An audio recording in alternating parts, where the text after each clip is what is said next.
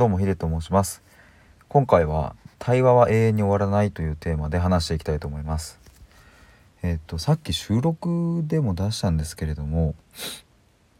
今日ですね2時間を超える、えー、ライブをやりましてえっ、とこれは本当にリスナーの皆さんには感謝なんですけれどもえっ、となんでそんなに長くなったかっていうとえっ、とまあ、結論対話をしていたからなんですねえっ、とリスナーの方からいただくコメントから僕が、えー、感じたこと思ったことを言ってでそこに対してまた、えー、コメント頂いてっていうところの繰り返しでね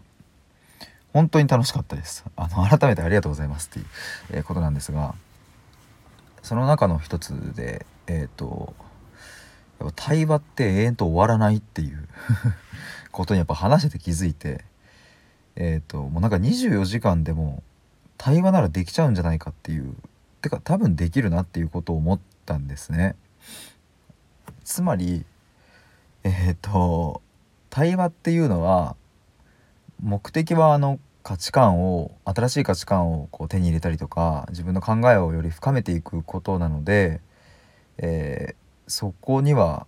まあ、終わりがないのでそうするとまあ結局対話は終わらないっていう、まあ、シンプルな話なんですがそうなんです。これあの前もちょっと話したかもなんですけども結局あの結局じゃねえや。会話と対話っていうところには明確な違いがやっぱりあるっていうのを改めて感じました。会話っていうのはあのやっぱり今日どこどこ行ったよとか楽しかったよっていう、まあ、出来事の共有だったりうんとそうですね報告とか。まあなんつうんだろうな。割、まあ、人が話すことを一般的に全て会話と呼ぶと思うんですけども、えーと、一方で対話っていうのは会話に含まれているんですが、まあ、先ほど言ったようにこうお互いにお互いの価値観を深め合ったりとか新しい気づきを得たりっていうのが、えー、対話の、まあ、定義でもあるんで、まあ、そうするとまあ終わらないんですよね。もちろん僕はあの会話がしたくないとか、えーと対話でしかなんかこう人生は深められないなんてことは全く思っていませんし両方とも大事にして、うん、大切な人と楽しい時間を共有したりとかするのもすごく好きなので何もそんな対話対話対話みたいな、えー、そんなことを言いたいわけでは全くないんですけれどもただ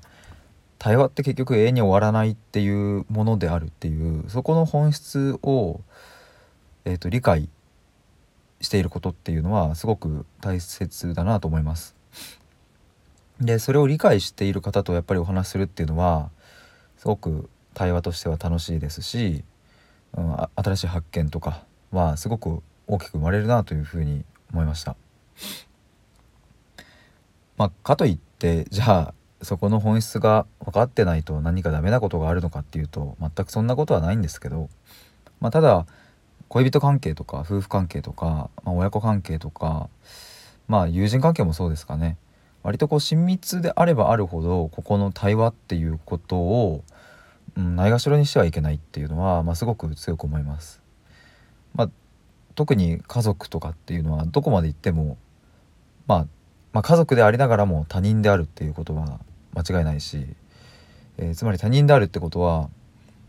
根本となる価値観や考え方っていうのは異なるっていうことでいくら価値観が似ている家族であっても恋人であっても夫婦であってもそこには一定の距離というかうんなんだろうなこう言うとドライなような印象を受ける方もいるかもしれませんがそうではなくて、うん、相手を理解し相手を本当の意味で愛するためにはここの他者への理解そもそも考え方が全然違うという前提。そしてそこを対話で深めていくっていう、まあ、ここの理解っていうのがすごく大切になってくるっていうのを本当に強く思っています。